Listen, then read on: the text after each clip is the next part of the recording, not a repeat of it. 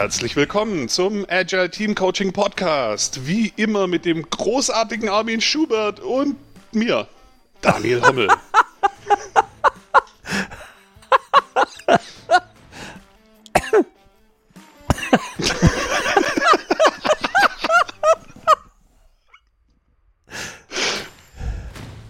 ähm, heute äh, sprechen wir über den Wert des Agile Coaches aus Sicht des Unternehmens.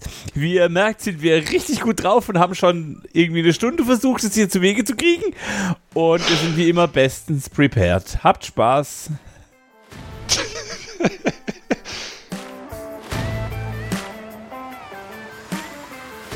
Jesus, Alter, wie viel der Anmoderation warten das? Ah, yeah, ich gehe kaputt, Alter.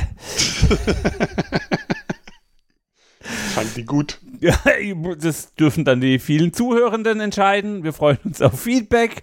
Daniel at äh, agileteamcoachingpodcast.de oder Armin at agileteamcoachingpodcast.de. Schreibt uns. Äh, so. Stimmt gar nicht. Die URL war falsch. Es ist agileteamcoaching.de, gar nicht Agile Team Coaching Podcast. Tja, da kannst du mal sehen. Ja, ist ein kleines Rätsel. Ihr müsst einfach rausfinden, welche die richtige ist. Das ist quasi sowas wie ein, wie so ein kleiner Einstellungstest. Wir sind so Schurken. Also. Ähm, Worum geht's? Wir sprechen heute ein bisschen über den Wert des Agile Coaches aus Sicht des Unternehmens. Das ist eine Frage von der wunderbaren Lisa, mit der wir in verschiedenen Ecken schon zusammengearbeitet haben und die ab und zu auch mal diesen Podcast hört. Äh, danke für den Hinweis und die Frage. Und haben wir irgendwas auf der Metaebene? Ich bin uninformiert. Na ju, äh, äh, die Manuela hat uns auf Twitter eine großartige visuelle Aufbereitung der Glaubenssatzfolge geschickt und ein Bild, wie sie ein Zitat äh, irgendwie ins Büro gehängt hat. Und ah, stimmt, genau, ja, das habe ich mitgekriegt. Genau, ah, uh. Dafür sind wir sehr dankbar und wir haben die in die Shownotes der Folge mit aufgenommen. Wir freuen uns da immer und wir ergänzen da gerne, wenn ihr auch mal eine Sketchnote habt, irgendwas irgendwie äh, cool produziert habt aus dem, was wir euch da so ins Ohr legen, ins Ohr labern, weiß nicht genau, äh, dann äh, lasst es uns doch mal sehen. Wir ja. freuen uns. Dieser Podcast hier lebt von der Mitarbeit. Ähm, entweder das sind Fragen oder ihr habt Themenwünsche oder äh, Thomas, Marianne und äh, Manuela sind begabt mit im Umgang mit Stift oder geübt, ich weiß nicht. Und da kommt geiles mhm. Zeug raus. Hammer. So, wie immer, Facts über die Podcaster. Bam. Möchtest du anfangen oder fange ich an? Ich kann anfangen. Dann, dann. haben wir, äh, dann ist die, der, der spannende Effekt über mich noch äh, äh, wartet dann noch ein bisschen. Sollen wir da jetzt noch ein bisschen ja eh nicht, was kommt, also ist kein Spannungsbogen da. Okay, ich hab's verkackt. Egal. Deshalb, deshalb äh, könnte ich jetzt ja sagen, dass ich seit sechs Jahren mit dir zusammengearbeitet habe, um dieses Fakt rauszufinden. Und das nur durch die Hilfe einer neuen Kollegin. genau, und geiler das, jetzt erzählen wir aber nicht, geiler was Cliffhanger. es ist. Hammer, ey, jetzt erzählen wir nicht, was es ist und ich erzähle jetzt erst den Fakt über dich. Jetzt äh, ist der Spannungsbogen da. Hammer. Ein retardierendes so. Moment. Genau. Ähm, genau, Armin hat, der schaut jetzt James TV. Und wenn ihr euch fragt, was James TV ist, äh, braucht nicht in den App Store gehen, braucht auch nicht irgendwie auf eurem Fernseher die komischen Zusatzprogramme da durchklicken. Nein! Denn James TV ist vor allem James also James ist eine Katze, eine, eine, eine junge Katze. Ein und, Kater, äh, bitte. Ich möchte hier mal um Korrektheit bitten. Es ist ein ja, Kater. Ja, aber ich habe gelernt in Biologie, dass Kater auch Katzen sind. Also es ist eine Katze. Ist, ist, äh, ja, ja, schon, aber okay. also. Jedenfalls wurde James gerade in den Haushalt der Schuberts aufgenommen und lernt gerade verschiedene äh, Grundskills wie äh, Essen, Essen wieder loswerden und ich weiß nicht, keine Ahnung und, äh, und spielt ganz viel und unterhält alle und das wird jetzt James TV genannt und ersetzt den Familienfernseher. Tatsächlich äh, gehen die Anzahl der Stunden, die man so vor der Dose in irgendeiner Weise sitzt, drastisch zurück. Ähm, weil das kleine Monster, dieser Dämmerjäger, abends beschäftigt werden will. Und dann rennen meine Teenager und ich schon mal mit irgendwelchen komischen Fang mich Spielchen durchs Wohnzimmer und blödeln mit der Katze rum. Was super geil ist, es macht einen Riesenspaß und ähm, James ist einfach der Hammer. Und weil wir das tatsächlich sehr, sehr gerne tun und auch äh, viel Zeit damit verbringen, haben wir es James TV getauft. Ähm, wenn ihr Katzen-Content-Fotos haben wollt, schreibt mir. Ich mache irgendwann eine Signalgruppe auf, wo da nur noch Katzenfotos kommen. Ähm, cool, das wäre schon die zweite Katzenbildergruppe, in der ich bin. Genau. Ich brauche mehr. ähm, so. Genug zu meinem Cliffhanger. Ähm, jetzt wird's spannend. Da, da, da, genau. Ähm, der Daniel ist der dienstälteste Mitarbeiter der Emendare GmbH und Co. KG, wenn man die drei Gründer mal so ein bisschen außen vor lässt. Natürlich sind wir bei Sekunde Null dabei gewesen, deshalb sind wir die Dienstältesten, aber so. Und vor kurzem kam eine wunderbare Kollegin dazu, die Steffi, ähm, und die uns jetzt auch unterstützt und bereichert und schon ganz viele coole Sachen macht und jetzt auch beim Kunden gelandet ist. Aber ganz oft im Vorfeld einer Projektanbahnung braucht man halt so ein blödes Profil schreiben. Und das macht die liebe Steffi. Sie klaut sich eine Vorlage aus, dem, aus der Dropbox und in diesem Fall war es zufällig die von Daniel. Und dann hat sie irgendwann im Slack geschrieben, hey Armin, hast du mal Bock auf mein Profil zu schauen? Und ich so, ja, mache ich doch gerne. Dazu habe ich noch eine Frage, dazu habe ich noch eine Frage und dazu habe ich noch eine Frage. Und woher kommt eigentlich diese Postleitzahl? und dann habe ich die Postleitzahl aus dem Profil genommen, habe bei Google nach der Postleitzahl gesucht und die gibt es irgendwo in Mexiko und die gibt es irgendwo in, in äh, Nordamerika, in irgendeinem hinterletzten Dorf in, in, im, im, im Speckgürtel von irgendeiner Riesenstadt. Und dann ja. habe ich so Steffi gefragt, hey, woher kommt denn die? Und dann sagt Steffi, naja, ich habe Daniels Profil benutzt als Vorlage. Und jetzt erzähl du. Naja, also erstmal möchte ich festhalten, dass mein Profil schon internationale Vibes verstrahlt. ähm, also das muss jetzt einfach mal erwähnt werden. Naja, ähm, also offensichtlich hatte ich 2015 im November, als ich den Vertrag bei Emendare unterschrieben habe, äh, auf dem Scrum Gathering übrigens, habe ich den unterschrieben, in Prag. ähm, damals habe ich dann irgendwie schnell ein Profil zusammengesteckt, weil äh, so wie ich mich dran erinnere, war das irgendwie gerade so, dass man schon ein paar Anfragen hatte und so, bevor ich eigentlich angefangen habe, so und damals war jetzt nicht so viel Zeit, das super episch achtmal zu reviewen. nee. Und dann wurde das auch verschickt, das hat wunderbar funktioniert. Ich war quasi direkt irgendwie, als ich bei Inventare angefangen habe, beim Kunden, war dann noch bei ganz vielen anderen Kunden immer mit demselben Profil. Das wurde einfach immer nur irgendwie erweitert. Nun ja, wohl hatte ich mich bei der ersten Profilerstellung, damals hatte ich die Postleitzahl nicht so richtig super auswendig gekonnt und habe gedacht, ah ja, das wird schon stimmen.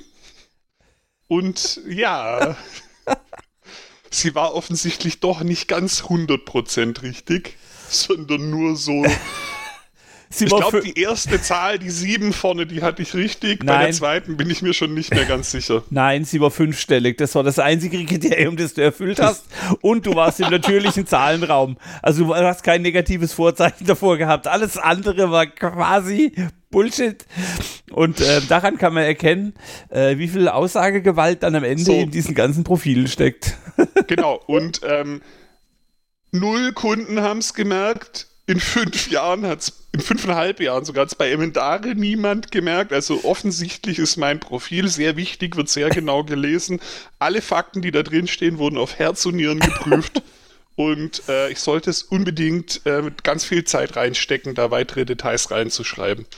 Vielleicht sollten wir, weil ja, also da kommen wir dann später auch in den Content von der Folge hier rein, vielleicht sollten wir sowas wie ein Postleitzahlzertifikat erfinden ähm, wo wir dann Leuten, die uns ihr Profil schicken, bestätigen, dass sie die richtige Postleitzahl eingetragen haben und das mit einem Advanced ah. Postleitzahl-Schreibing-Zertifikat belohnen. Also und ich bin da schon für so einen Peer-Review-Prozess. Also dass einer guckt nochmal auf Google, ob auch wirklich das quasi sein kann. Ja. Aber ich, ja. ich würde ah. sagen, wir gehen mal zu den Highlights, oder? Äh, gerne. Ähm, da mach Äh, magst ich, du anfangen? ja, ich, ich wollte gerade. Ähm, Dann hau rein. ich bin bei einem neuen Kunden und da war vorher ein Kollege, der so ein bisschen Entwickler, ein bisschen Führungskraft, ein bisschen PO und ein bisschen der Agile Coach war. Und ähm, da bin ich halt so dann so mit diesem, hey, ich kann dir deine Retros abnehmen, so, da kannst du dich auf die Dinge konzentrieren, die wirklich wichtig sind. Und er hat mir gestern ein Wortspiel hingelegt, wo ich sprichwörtlich mal kurz ein Lachflash gekriegt habe. Ich weiß, das habt ihr noch nie gehört, aber manchmal habe ich Lachflashes. Ähm, auch beim Kunden, da habe ich gar keinen Schmerz mit. Und ähm, er hat sich dann als Agilator bezeichnet und meinte dann so, ähm, es ist einfach ein Superheld mit agilem Sendungsauftrag. Und ich finde Agilator so geil, weil er dann einfach auch noch ein See you later, Agilator ähm, hinten dran hängt. Und ähm, ich, ich, ich bin jetzt noch total beeindruckt von dieser Wortschöpfung, weil sie mir so viel Freude macht und, den, und die Sendungsauftrag. Also ich, ich bin jetzt auch ein Agilator. Ähm, ich habe dann nachgeguckt, was Agitator ist und da ist eine negative Konnotation dran. Äh, das kann mich aber in meiner anfänglichen Begeisterung nicht bremsen. Ich bin immer noch begeistert von dem Begriff Agilator. Ich möchte auch ein Agilator werden, wenn ich mal groß bin. Ja. Nice. Aber hallo. Cool. Danke, Uwe, Sehr an dieser cool. Stelle. Danke, Uwe. Okay, Agilator Armin. Ähm, dann gehe ich mal zu meinem Highlight. Und zwar, was ich super cool finde, was wir jetzt schon ein paar Wochen so machen und irgendwie, ich glaube, wir hätten uns das schon lange gewünscht, aber haben es irgendwie nie so richtig hingekriegt. Wir machen jetzt Supervisionen im Team. Und zwar darf ich bei einem Kollegen sogar in einer Gruppensupervision als Coach arbeiten, sogar mit einem Coach von einer anderen Firma zusammen. Also wir sind da quasi als, als Coaches firmenübergreifend im Pair unterwegs und die, die die Supervision beziehen, sind auch aus verschiedenen Firmen und die Gruppe wird sogar größer. Mega cool und kann euch nur sagen, Coaching funktioniert auch für agile Coaches. Ähm, und zwar überraschend gut. Und wenn man die Supervision so ein bisschen äh, von der, von der, vom Rahmen her einfach sagt, die bezieht sich jetzt auf das Projekt und deine Wirkung da im Projekt, dann ist es auch gar kein Problem, aus meiner Sicht zumindest bisher, Arbeitskollegen zu coachen, wo man ja sonst immer so ein bisschen vorsichtig ist. Funktioniert erstaunlich gut. Und mit einem anderen Kollegen habe ich das nach den sehr positiven ersten Erfahrungen auch eingeführt, äh, weil er es auch haben wollte und äh, war sowieso in einem neuen Projekt, ist neu bei Emendare, hat super gepasst. Und auch da haben wir mit, also richtig guten, mit richtig guten Coaching-Techniken so Sachen aufgedeckt. Und wir machen aber auch manchmal so, hey, ich wünsche mir heute einfach mal eine Beratung oder so ein Fachgespräch oder so. Also wir wechseln auch. Cool. Aber es ist äh, erstaunlich gut und ich freue mich jetzt schon mega drauf, wenn ich mit dieser Community-Geschichte ein bisschen weiter bin, wenn ich wieder zum Kunden gehe. Ich will dann auch Supervision haben. Ich sehe ja das Ergebnis. Also ich darf schon mit den Kollegen sprechen, die mit dir in der Supervision waren. Die sind total begeistert. Ähm, probiert das mal aus. Das ist voll cool. Ähm, Ja, und der Kunde merkt es auch. Also ich glaube, dem Kunden ist gar nicht klar, dass hinter dem Mensch, der bei ihm vor Ort ist, der gerade mega Wirkung entfacht, und das kann man bei dem Kollegen, glaube ich, schon sa so sagen, dass hinter dem eigentlich ein ganzes Team steht. Ja, und dass der deswegen vielleicht auch mal drei Euro mehr kostet und keine Ahnung, ist ein anderes Thema. Aber ähm, das hat was von, der Kollege krempelt wirklich beim Kunden die ganze Firma um. Und in Wirklichkeit sind wir es aber zusammen. ja, also wir wirken als Team. Das würde ja bedeuten, hey, der kauft nicht einen Coach, sondern der kauft eine ganze Firma. Was uns ja direkt zum Thema ähm, der Wert des Agile Coaches aus Sicht des Unternehmens bringt. Was für eine subtile Überleitung ich da wieder montiert habe. Ich schurke. Das ist ja krass, wie du das wieder verbunden hast. Ist der Wahnsinn, oder? Die Lisa wird stolz auf mich sein. Ähm, wie gesagt, danke an Lisa für die Frage. Ähm, wir, wir hühnern von Unternehmen zu Unternehmen. Ähm, manchmal in zwei bis drei gleichzeitig, manchmal nur stundenweise, weil es einzelne Coaching-Gespräche sind. Manchmal wird man vereinnahmt, weil man die Rolle eines Team Scrum Masters oder Team, wir nennen das On-Site-Coach, ähm, ist, wo man dann vielleicht sogar mehrere Teams begleitet oder ein bisschen Impulse in die Organisation schickt. Und ich habe mich gefragt, hey, woran, also wie merken wir, ob der Coach sein Geld wert ist? Was können wir tun, um aufzudecken, dass es nicht ist? Wie können wir sicherstellen, dass er dass das bleibt, also dass er wertvoll bleibt, wenn das mal war.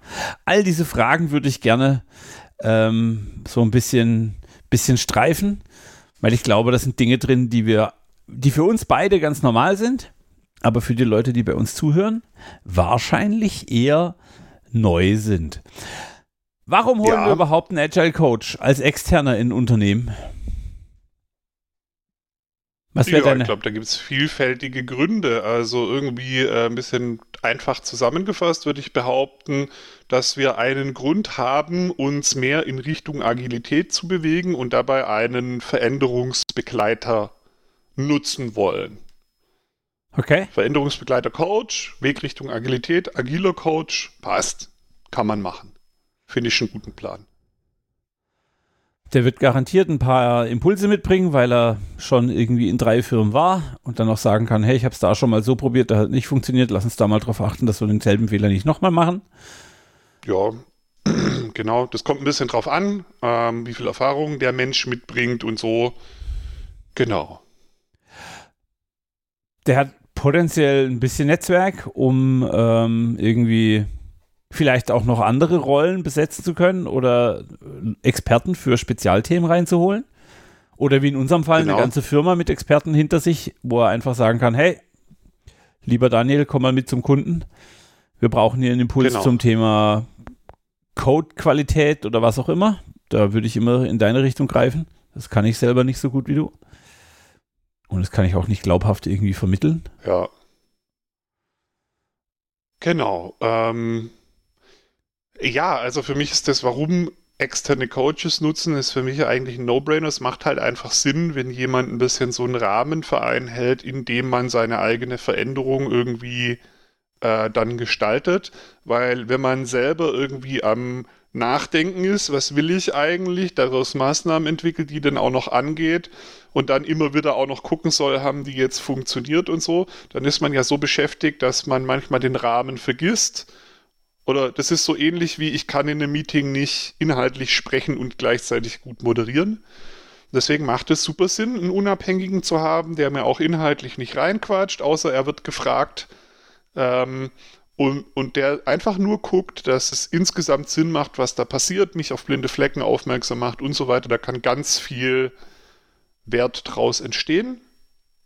In Klammer, und das tut es leider nicht immer und dafür gibt es gute Gründe, um gleich mal so ein bisschen eine gewisse provokante Richtung anzukündigen, die nachher noch dazu. Aber das heißt doch dann ganz deutlich, dass die ganzen internen Coaches nutzlos, wirkungsbefreit und äh, unnütz sind, oder?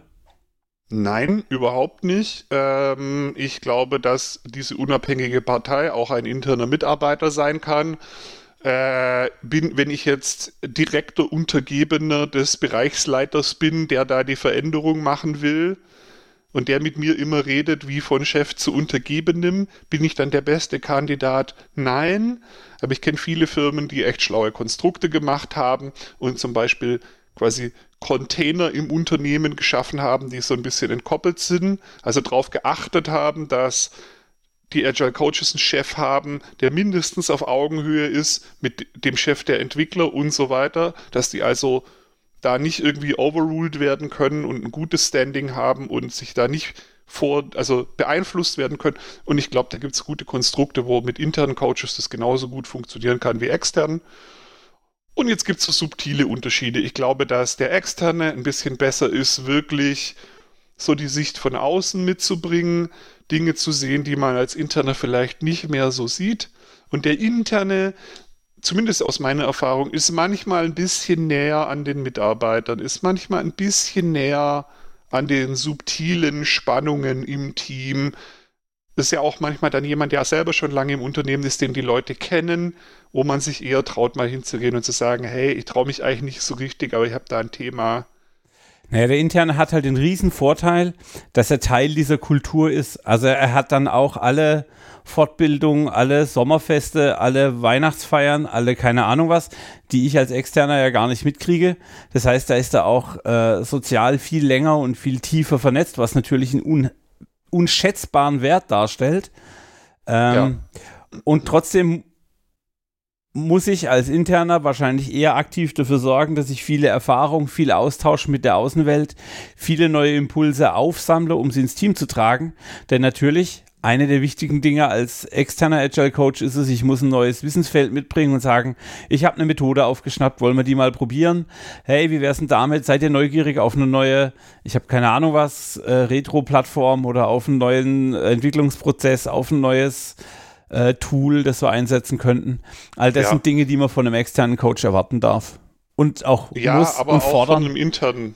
Also mir ist gerade noch eine weitere provokante These eingefallen. Und zwar, ich würde mal ganz äh, klar behaupten, dass ein Agile Coach, egal ob intern oder extern oder in welchem Modus auch immer, und auch ein Scrum Master oder eine Scrum Masterin, egal ob intern oder extern, die sich nicht auf irgendeine Art und Weise kontinuierlich neuen Input holt. Also es ist mir völlig wurscht, ob das Konferenzen sind, User Groups, Bücher lesen, YouTube gucken, keine Ahnung.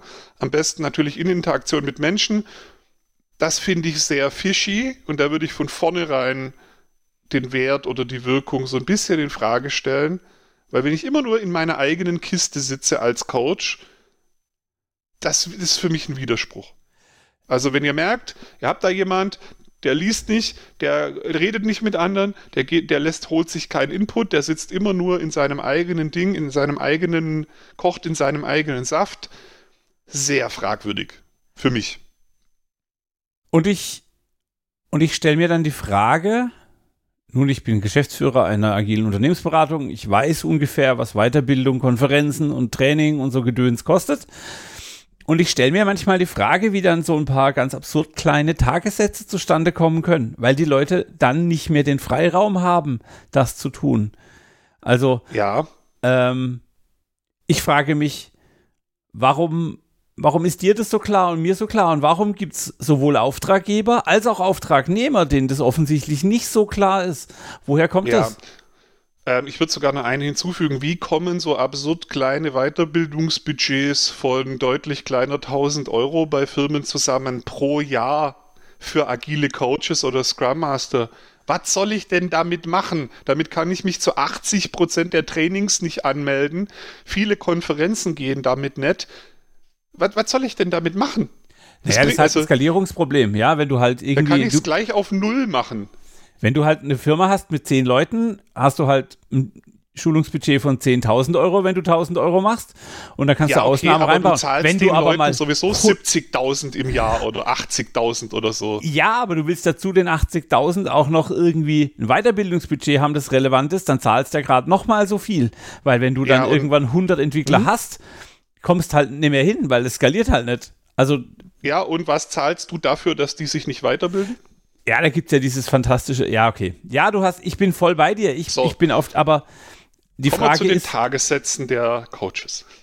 Ja, nee, ich, ich, ich will woanders hin. Woran merkst du denn, als, also du hast jetzt, woran merkt denn ein Unternehmen, dass sie jemanden hat, der sich nicht schnell weiterentwickelt oder der, der nicht den Mehrwert bringt, den er verspricht?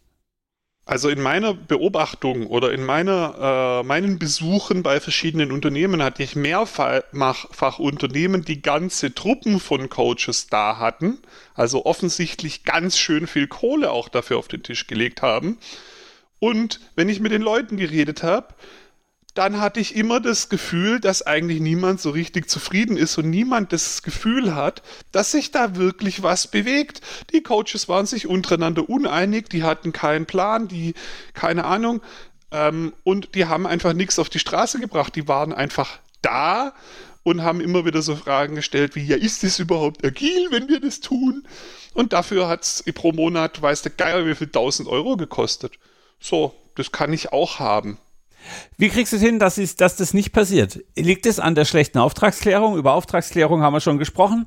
Brauchen wir jetzt hier nicht, nicht machen. Also du willst ein klares Mandat haben, lieber Coach, das ist dein Auftrag. Wir messen dich an diesen Kriterien. Ob das dann OKRs oder Zielvereinbarungen oder irgendwas, völlig wurscht. Was noch? Was bräuchten wir noch? Wir brauchen einen etablierten KVP. Also hier, kontinuierlicher Verbesserungsprozess. Du willst einmal im Quartal mindestens mit einem externen Coach zusammensitzen und sagen, Feedback in die eine Richtung, Feedback in die andere Richtung, was lernen wir draus, wie können wir unsere Zusammenarbeit gestalten. Ist mir ja. noch extrem selten passiert. Also selbst wenn ich es mir vorgenommen habe mit meinem Kunden, war ich dann als Coach so in meiner Arbeitsmühle und ich mache ja dann drei Teams, drei Retros und bla bla bla, dass meine Retro immer die ist, die am ehesten hinten runterfällt. Ähm, und ich, ich, ich bin mir bewusst, dass das nicht gut ist, aber wie kriege ich es denn hin? Ähm, ein Phänomen, was ich unter agilen Coaches beobachte, egal ob intern oder extern, ist immer, dass sie sich sehr schwer tun, damit Dinge zu tun, die sie ihren Kunden, ihren Leuten, für die sie arbeiten, eigentlich immer als sinnvoll verkaufen.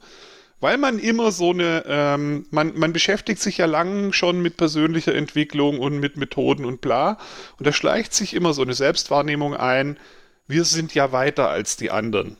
Und in Wirklichkeit ist es aber so, dass wir genauso weit sind wie die, weil du kannst nicht, wenn du selber Teil der Teamdynamik bist, selber involviert bist, du kannst es nicht abstellen, dass du dann gewisse Sachen nicht mehr gut hinkriegst. Das heißt, agile Coaches sind schlecht darin, Entscheidungen zu treffen. Wahrscheinlich sogar schlechter als Entwickler weil es normalerweise immer darum geht, noch mehr Perspektiven und Optionen aufzudecken und wir eigentlich normal nie entscheiden.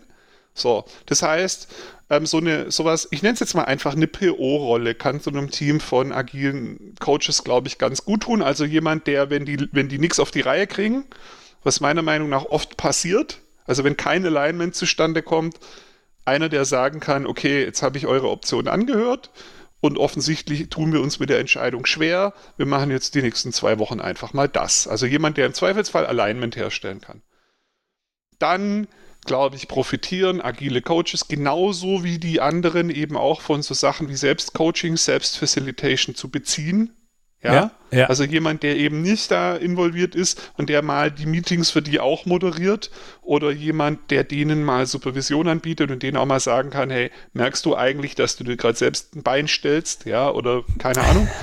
Und agile Coaches denken ganz oft, dass sie das nicht brauchen. War bei mir früher auch so. Ich habe mittlerweile gelernt, dass ich nicht besser bin, kein einziges kleines bisschen wie die Kunden, für die ich arbeite. Ja, aber jetzt, jetzt gehen wir wieder in die Kundenperspektive. Jetzt hast du einen Kunde, da kommt irgendein Dienstleister XY und sagt, hier, ich habe einen Agile Coach und ich verkaufe dir den und der arbeitet dann da zwei Jahre. Mhm. Wie kriegst du mit, als Kunde, der erstmal davon ausgeht, dass du die Kompetenz einkaufst, die du bräuchtest, um den Menschen zu steuern? Was müsstest du tun, um den bei der Stange zu halten? Also im Sinne von, okay, ich validiere, dass er im KVP steht, ich validiere, dass die Beziehung zu den Teams stimmt, ich habe vielleicht jemanden, der den PO machen kann ähm, und so weiter und so fort. Ich sehe vielleicht sogar transparent sein Backlog, woran er arbeitet, welche Impulse er vorbereitet, welche Dinge er tun will. Ähm, all das, aber wie kriegst du das als Kunde hin? Weil du kannst dich, also du, du kaufst die Kompetenz ja, damit du es nicht selbst tun musst. Sonst brauchst du ja, ja einen externen Agile Coach, um die anderen zu, zu begleiten ja, das kann durchaus sein, dass es Sinn macht, da nochmal jemand zu holen, der ein bisschen quasi mehr in so einer Führungsrolle ist.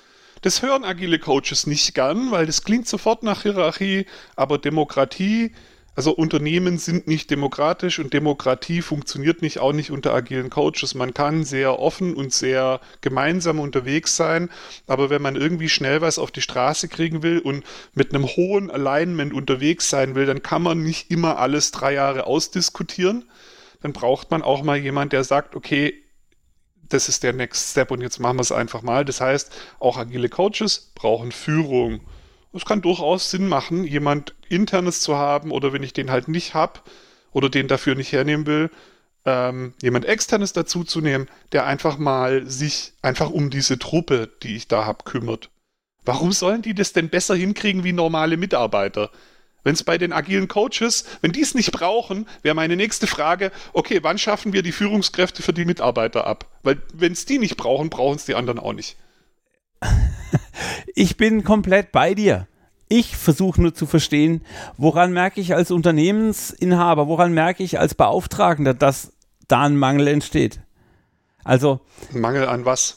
Genau, also dieser, dieser Mangel an Weiterentwicklung während der Projektlaufzeit, weil ich unterstelle jedem, der als Coach in irgendeine Situation kommt, dass er am Anfang begeistert, wirkungsvoll, neugierig, charismatisch, was auch immer ist.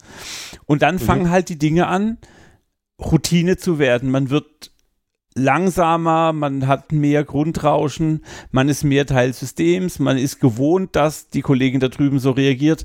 Das heißt, ich kümmere mich nicht darum, warum, warum sie oder wozu sie so reagiert. Man kümmert sich nicht mehr um den Kollegen da drüben, der ähm, vielleicht immer mal zu spät kommt, weil es halt schon so Routine wird. Und die Frage, die ich stelle, ist, ähm, was genau kann ich tun? Also hast du schon Leute, hast du schon mal einen Agile Coach von einer anderen Firma kündigen lassen? Und wie hast du gemerkt, dass der Zeitpunkt gekommen ist, dass er gekündigt werden sollte? Ähm, ich habe sowohl schon darauf hingewirkt, ziemlich klar, dass Leute gekündigt wurden, als auch Kündigungen verhindert.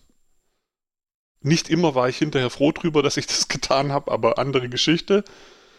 Ähm, woran merke ich das? Äh, vielschichtiges Thema. Also vor allem fallen mir jetzt natürlich meine ganzen Stories ein, die jetzt nicht alle zum Thema passen auch oder so ganz klar dazu passen.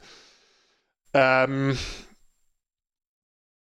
wenn man jetzt mal ganz offensichtliches Fehlverhalten, was einfach nicht geht, irgendwie äh, mal außen vornehmen, dann würde ich halt sagen, jemand, bei dem ich das Gefühl habe, der sitzt einfach nur Zeit ab jemand, der schon mehrfach irgendwie in einem Feedback-Loop mit mir war, so, hey, wir haben uns doch das vorgenommen, du hast doch auch selbst gesagt, du machst es jetzt. Ich habe dich dreimal gefragt, äh, ob schon, ob es schon News gibt.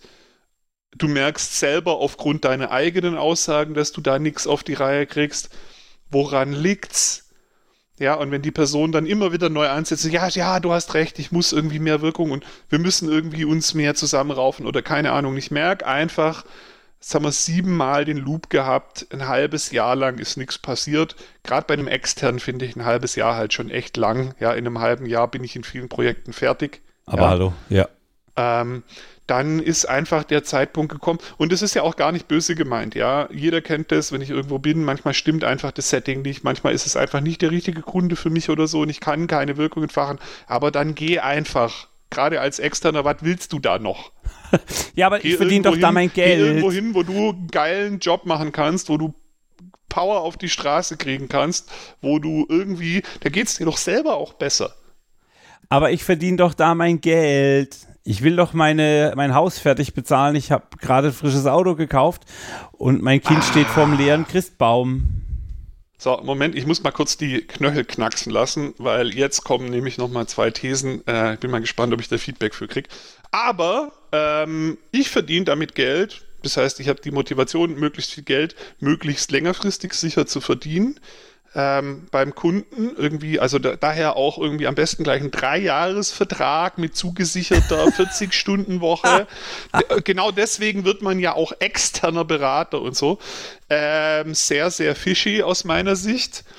Ähm, auf der anderen Seite gibt es dafür einen großen Markt und ich unterstelle den Menschen, die diesen Markt bedienen, für teilweise, keine Ahnung, Tagessätze, wo ich mich frage, wie man damit überleben kann als Coach, vor allem wenn man Weiterbildung machen will und so, irgendwie zum Kunden zu gehen, dann aufzufüllen, indem man jeden Tag zehn Stunden schreibt mit I'm sorry, aber konstruiertem Scheiß, den man eigentlich gar nicht tun müsste. Ähm, und dann irgendwie guckt, dass man irgendwie sich da drei Jahre an dem Kunden festbeißt und ja, nicht irgendwie zu arg an dem Boot wackelt, damit man nicht irgendwie zu früh fertig ist.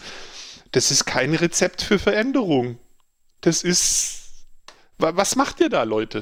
So, und jetzt kommt die zweite These, weil ich glaube nämlich, dass es den Markt gibt, weil viele Firmen eigentlich gar keine Veränderung wollen, weil in dem ganzen Business-Theater, was da gespielt wird, die Motivation und mag unterbewusst sein, ja, eigentlich gar nicht ist, Transparenz zu schaffen, weil Transparenz deckt ja auch die politischen Spielchen, die Machtspielchen, diese ganzen Seilschaften und weiß der Geier, was da alles im Hintergrund ist, auf.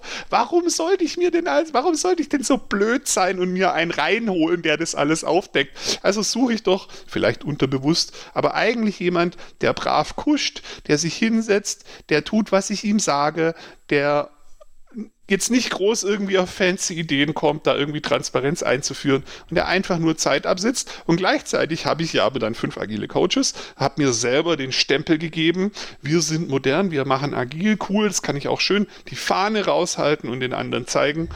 Und äh, ja, wird halt nichts passieren. Also es gibt irgendwie die Firmen, die eigentlich, und wenn es nicht also vielleicht ist es unterbewusst, ich möchte gar nichts unterstellen, aber die eigentlich gar keine Veränderung wollen, und es gibt halt die agile Coaches, die keine agile, also keine Veränderung machen wollen, weil mit Veränderung machst du, also wenn du wirklich auf Wirkung gehst, bin ich der Meinung, kannst du nicht 40 Stunden die Woche coachen. Da bist du zwei, drei Tage beim Kunden die Woche und vielleicht auch nur fünf Stunden am Tag und dann hat der die Schnauze voll und will dich erstmal ein paar Tage nicht mehr sehen, weil er erstmal irgendwie wieder klarkommen muss. Und dann bist du auch zumindest mit einem Auftrag mal nach drei bis sechs Monaten oder vielleicht ist es auch mal ein Jahr, aber dann bist du irgendwann auch mal fertig. Und wenn sich, wenn der dann nicht immer neue Mandate liefert, dann gehst du auch mal. So.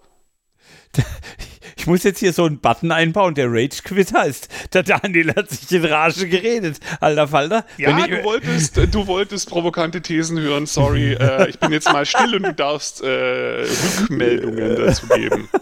Ich bin, ich bin komplett bei dir. Also wir hatten, ich, beim Kunden, bei dem ich war, ich war da auch sieben Jahre beim gleichen Kunden. Ich habe aber alle anderthalb Jahre oder dreiviertel Jahre ein neues Team gehabt, was für mich immer dafür gesorgt hat, dass da wieder was passiert. Ähm, zum mhm. Teil habe ich da auch selbst gesagt, hey, ich gehe jetzt, äh, ich habe keinen Bock mehr auf, nein, nicht, ich habe keinen Bock mehr auf dieses Team, aber ich bin jetzt nicht mehr wirksam in diesem Team. Ähm, und ich habe an manchen Stellen Leute getroffen, die Prozesse um der Prozesse willen machen. Also Leute, die dann nicht mehr Agile Coach, sondern Jira-Administrator und Ticketschreiber sind ähm, wo ich dann denke, hä, irgendwie. Genau, so Leute, die dann Templates für User Stories einführen. Das ist das, da, darauf habe ich gewartet. Das habe ich gebraucht. Ohne das wäre ich nie agil geworden. ja, gibt es Firmen, die ohne Jira agil arbeiten? Ich möchte das hier mal in, also jetzt mal ehrlich. Ich glaube, es gibt wenige Firmen, die mit Jira agil arbeiten als ohne, aber anderes Thema. Und witzigerweise diese Woche beim aktuellen Kunden habe ich ein Jira-Vorlagen-Ding gebaut, weil es dem Team gerade helfen wird, ab und zu mal ein paar Fragen zu beantworten. Und ja. die werden dann irgendwann verschwinden. Ja, ja, nur alles klar. Ähm, was mir ganz, ganz wichtig ist in dem, was du dir erzählst, ist, da guckt niemand auf die Wirkung von den Leuten, die da arbeiten. Also alles, was du beschrieben hast, kann nicht funktionieren, wenn jemand einen Deal hätte mit, das ist die Wirkung, die ich von dir will und ich kontrolliere das alle zwei Monate. Weil du sagst hier so, äh, lungern da rum und so und auch der Jira-Typ, ja, okay, wenn es jetzt gerade das Jira-Formular ist, dann ist gut, aber nicht, nicht über Jahre hin. Man braucht nicht Jahre naja, für Jira. Es setzt und, auch voraus, dass ich wirklich Wirkung will. Ja. Oder natürlich, und ah, cool, genau, es könnte natürlich auch sein, dass du der Alibi-Coach bist. Vielleicht sollten wir das Produkt äh, in unser Portfolio aufnehmen. Wir sagen, wir haben auch Alibi-Coaches. Ähm, wir tun dann so, als würden wir einmal die Woche vorbeikommen, gucken acht Stunden YouTube und haben gesagt, der Agile-Coach war da und fertig. Mhm. Hier ist alles super agil. Hier ist der Wochenbericht, es ist immer noch alles super agil. Ich finde es ein tolles Modell. Vielleicht kann man, also niedrigerer Tagessatz schon, aber muss ja nichts arbeiten. No. Ich würde sterben. Ja, ich auch. Aber äh, so ist das Problem halt. Also okay, letztlich kommen wir wieder dahin.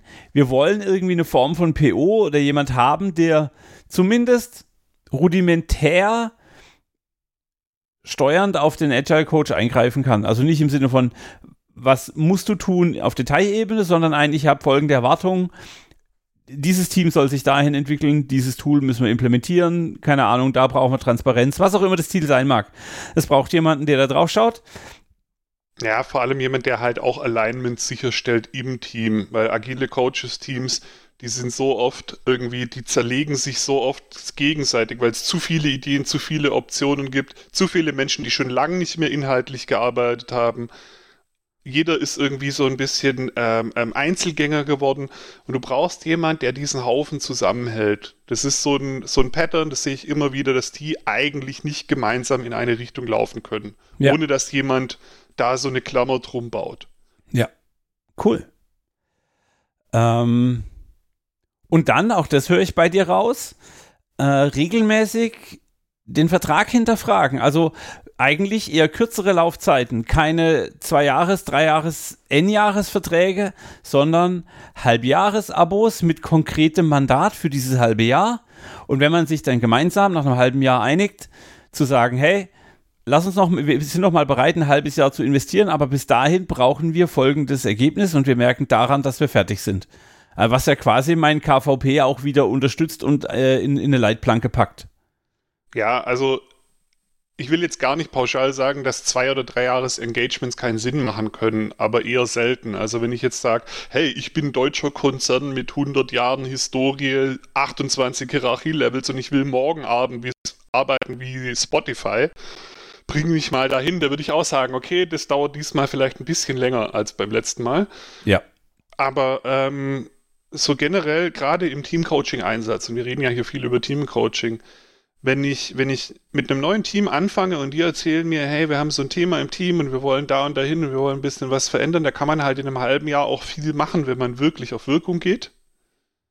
Und wenn ich halt irgendwie als Teamcoach ein Jahr lang rumsitze und jeder fragt sich eigentlich, okay, es ist wahrnehmbar, nichts passiert.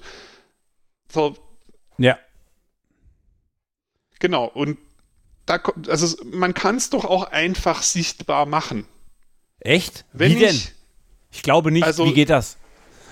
Ja, also du gehst zum Kunden, du fängst neu an und du fragst den Kunden erstmal, so, welche Veränderung strebst du an? Wie sieht es aus, wenn diese Veränderung eingetreten ist? Woran merkst du das? Woran merken das deine Mitarbeiter? Woran merken das deine Kunden? Und so weiter. Also so zum Beispiel mit so einer lösungsfokussierten Wunderfrage oder Zeitreise oder keine Ahnung. So ein Beispiel, ja. Auf jeden Fall hast du dann nicht wie kommen wir dahin, sondern wie stelle ich mir das vor, was da ist, wenn wir am Ziel ankommen.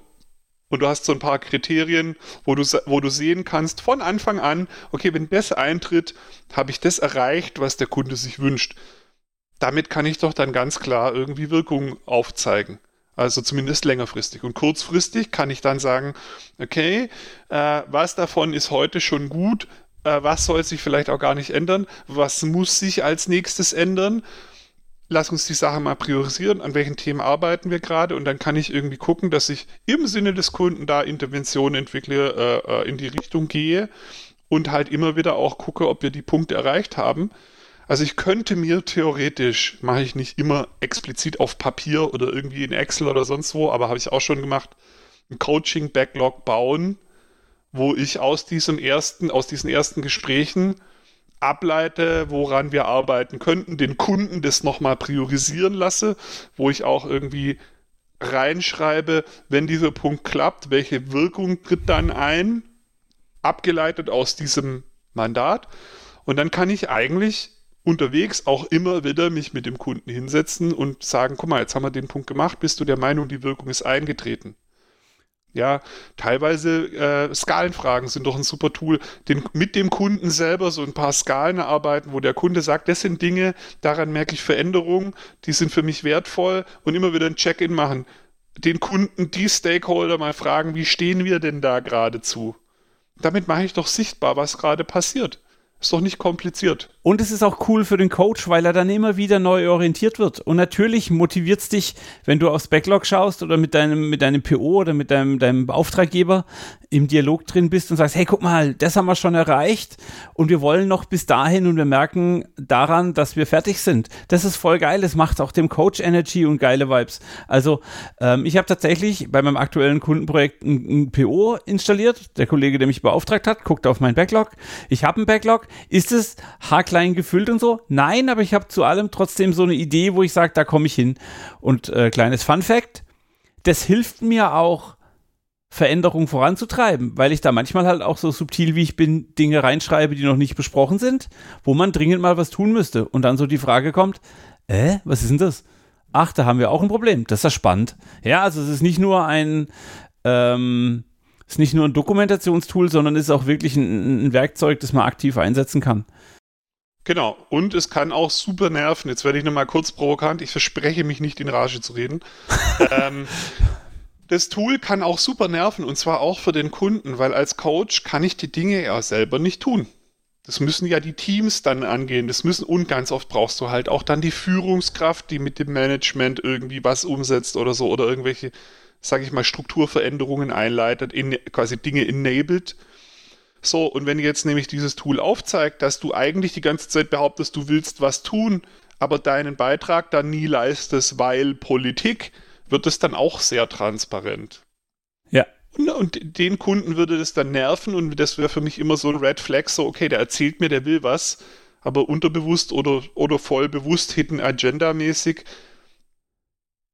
bin ich wahrscheinlich nur der Alibi-Coach. Und ich glaube, dass das gar nicht so unhäufig vorkommt, dass sich Firmen quasi externe Berater dazu holen, um eigentlich zu, also quasi insgeheim zu demonstrieren, der Change funktioniert nicht, wir müssen politisch was anderes machen. Habe ich schon, ist mir schon oft begegnet, habe ich aber aufgrund unserer standardmäßig sehr kurzen Kündigungsfrist immer geschafft, da rauszukommen, ohne mich da irgendwie aufzureiben, weil es immer klar war, okay, stopp, Freunde, ich bin morgen nicht mehr da. Ich sag's euch jetzt, dann seid ihr entspannt und könnt, habt noch bis morgen Zeit darüber nachzudenken, aber dieses Spiel spiele ich nicht. Hat mir an mehreren Stellen geholfen, wo Dinge nicht so gelaufen sind, wie ich sie als Agile Coach gerne gehabt hätte. Und es ist für mich auch, hm, wie formuliere ich denn das? Also ich habe früher, als ich Teamleiter war, hat mein Mentor immer gesagt, Amen, als Führungskraft musst du immer dafür sorgen, dass dein Team dich nicht braucht. Du bist dann richtig gut, wenn du dein Team dahin entwickelst, dass es alleine und ohne dein Zutun, ohne deine Entscheidung handlungsfähig ist. Klammer mhm. auf, das funktioniert selten, weil halt immer neue Entscheidungen dazukommen und weil der Aufgabenbereich immer größer wird. Aber erstmal ist das eine Idealvorstellung, die ich sehr, sehr attraktiv finde. Ja, dann kann ja. ich mich also auf die Veränderungen, auf die Zukunftsentwicklung konzentrieren. Und jetzt hilft mir natürlich eine kurze Kündigungsfrist, weil ich auch sagen kann, hey Freunde, ich bin jetzt mal einen Monat nicht da. Ich bin sicher, ihr kriegt es hin, habt Spaß. Und wenn sie mich dann neu beauftragen und ich sehe, okay, sie sind voll auf die Bretter gegangen oder ich sehe, hey, sie sind weitergeflogen, es läuft alles wie vorher. Also sie haben noch an drei Stellen sind neue Lücken aufgegangen, wo man jetzt nochmal als Coach hin darf und arbeiten. Dann haben die aber auch eine andere Motivation, wenn ich gesagt habe, hey, ich verlasse euch jetzt mal einen Monat, ich kümmere mich um einen anderen Kunden und komme dann wieder zurück, wenn ihr das wollt. Wie geil ist der ja. Feedback Loop? Also, ähm, die genau, Frage genau, ich ist. Ich empfehle jedem, jedem externen Coach diese Klausel zu nutzen. Man braucht sie fast nie, aber es verändert die Dynamik, die ihr mit dem Kunden habt. Wenn dem Kunden klar ist, der Typ kommt morgen einfach nicht mehr, wenn ich komisch mit dem umgehe. Der ist also nicht hier, um Zeit abzusitzen. Und im Klammer, vielleicht kostet er deswegen auch mehr und so, weil er äh, eben cooler ist, ja. Ähm, das, dann seid ihr mehr auf Augenhöhe. Dann könnt ihr nämlich auch sagen, sorry, aber jetzt so langsam, du hast mir schon dreimal gesagt, irgendwie du lieferst jetzt mal deinen Managementbeitrag äh, und es kommt wieder nichts. Irgendwie sind wir hier blockiert. Also wenn sich jetzt nichts tut, dann gehe ich mal, dann, dann ruf mich an, wenn du, wenn du bereit bist, was zu ändern. Ja. Ja. Ähm, das könnt ihr halt nicht machen, wenn ihr Verträge unterschreibt, wo drin steht, ich bin jetzt 1,5 Jahre mit ANÜ hier und der darf mir sagen, was ich zu tun habe. Dann kannst du eigentlich nicht mehr coachen. Ja, cool. Ich fasse kurz zusammen, nur so, was mir gerade so im Kopf rumfliegt. Kurze An Anstellungszeiträume planen, kurze Kündigungsfristen. Naja, aufs Mandat zugeschnittene ja, Zeiträume. Okay, aber halt. Kurze Kündigungsfristen im, eher kurz als ewig. Ja, viel lieber, je kürzer, also nur so kurz wie nötig. Ähm, klare Auftragsklärung, PO und Backlog installieren, damit man weiß, warum, woran gerade gearbeitet wird. Und dann intensive, aufmerksame Beobachtung, ob die Wirkung, die da ist, auch tatsächlich stattfindet. Sind das die fünf Punkte, ja. die wir rausgearbeitet allem, haben? Gerade wenn ich eine interne Führungskraft habe, die auf die agilen Coaches guckt, äh, da, wenn ich in dieser Rolle wäre, würde ich für den agilen Coaches eigentlich erwarten, dass sie es selber transparent machen, wie welche Erfolge das quasi in dem Change gerade irgendwie produziert werden und würde halt drauf gucken, wenn da einer nie was zeigt oder immer ausweicht, wenn die anderen was zeigen, dann würde ich den mir rausgreifen. Ja. Also das sicherzustellen, dass das passiert, ist genauso eine Rolle von diesem, vorher haben wir es PO genannt, oder dieser Führungskraft oder so, demjenigen, der guckt, dass das Sinn macht, was da passiert. Cool. Genau. Und Tagessatzkalkulation oder Preisgestaltung des Kunden ist ja immer von beiden Seiten so ein Thema, kann auch ein riesen Enabler oder ein riesen Blocker sein, weil wenn ich für 500 Euro als agiler Coach zum Kunden gehe, bin ich von vornherein, zumindest auch wieder unterbewusst, ich will niemand beschuldigen, das bewusst zu tun, äh, daran interessiert, möglichst viele Stunden zu kloppen, weil sonst kann ich mir kaum irgendwie ein ordentliches Leben und eine schöne Weiterbildung und einen coolen Sommerurlaub irgendwie leisten. Das heißt, ich, ich, ich plan automatisch Stunden zu kloppen, Wirkung geht mir flöten. Jemand, der damit leben kann, dass er drei Tage die Woche fünf Stunden beim Kunden ist und dann vielleicht auch erst nächste Woche wiederkommt, der muss automatisch anders kalkulieren. Wenn der noch einkalkuliert, dass er alle zwei Jahre mal eine Weiterbildung macht, irgendwie auf Konferenzen geht und so, dann kostet der Geld. Das heißt, liebe Firmen, also liebe agile Coaches, kalkuliert besser. Liebe Firmen, ein agiler Coach, ein externer agiler Coach. Ich, ich sehe Angebote von 500 Euro. Die krasseste Story, die ich gehört habe, ist, da wollte jemand einen agilen Coach für 150 Euro. Und die Gegenpartei hat gefragt, ja, pro Stunde. Und die Firma hat gesagt, nein, pro Tag. Was erwartet ihr euch eigentlich davon? Also 150, 150, das ist, das ist ich weiß gar nicht, ob ich die Story glauben soll, aber für 500 Euro am Tag, was für eine Wirkung erwartet ihr für jemand, von jemand, der scheinbar so wenig Klarheit über seine eigene Wirkung hat und so wenig Erfahrung hat oder beliebige Kombinationen daraus, dass er sich als Begleiter für Veränderung für 500 Euro am Tag als Selbstständiger verkauft? Ich unterstelle euch, dass ihr eigentlich keine Wirkung wollt. Ihr wollt niemand, der Transparenz schafft, der auch mal ein bisschen am Boot wackelt und so und der irgendwie euch wirklich irgendwie wollt ihr nicht haben, weil sonst würdet ihr es bezahlen. Ich versuche vorsichtig dein Versprechen, dass du redest, dich nicht in Rage einzufordern. Das war vorher. Das, das, das war vorher.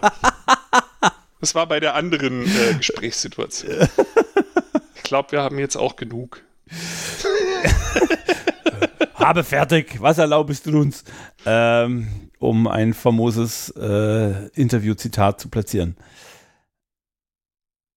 Cool, ich, ich finde es spannend. Ich, ich, wäre nicht äh, mit diesem Ausgang äh, erwartungsmäßig äh, hingegangen. Cool. Ich hoffe, die Lisa ist glücklich mit dem, was wir ihr so an Gedanken und Inputs liefern. Wie immer ja. gilt, wenn ihr Fragen habt, schreibt uns an daniel.agileteamcoaching.de oder armin.agileteamcoaching.de. Schickt uns eure iTunes-Sterne, schreibt uns eine Bewertung auf irgendeiner Podcast-Plattform. Schickt äh, uns Sketchnotes, sonstige coole Sachen, die ihr irgendwie erzeugt und lasst sie uns sehen und wissen und wir packen es mit in die Show Notes. Wir geben euch da gern auch eine Bühne. Und, Ei, wunderbar. Und dann freuen wir uns aufs nächste Mal. Vielen Dank fürs Zuhören bis hierhin. Ähm, und dann ist da der geile Sound. Map. Juhu. Und ich gehe jetzt James TV gucken. Oder ich Bin muss die Katze füttern. Neidisch.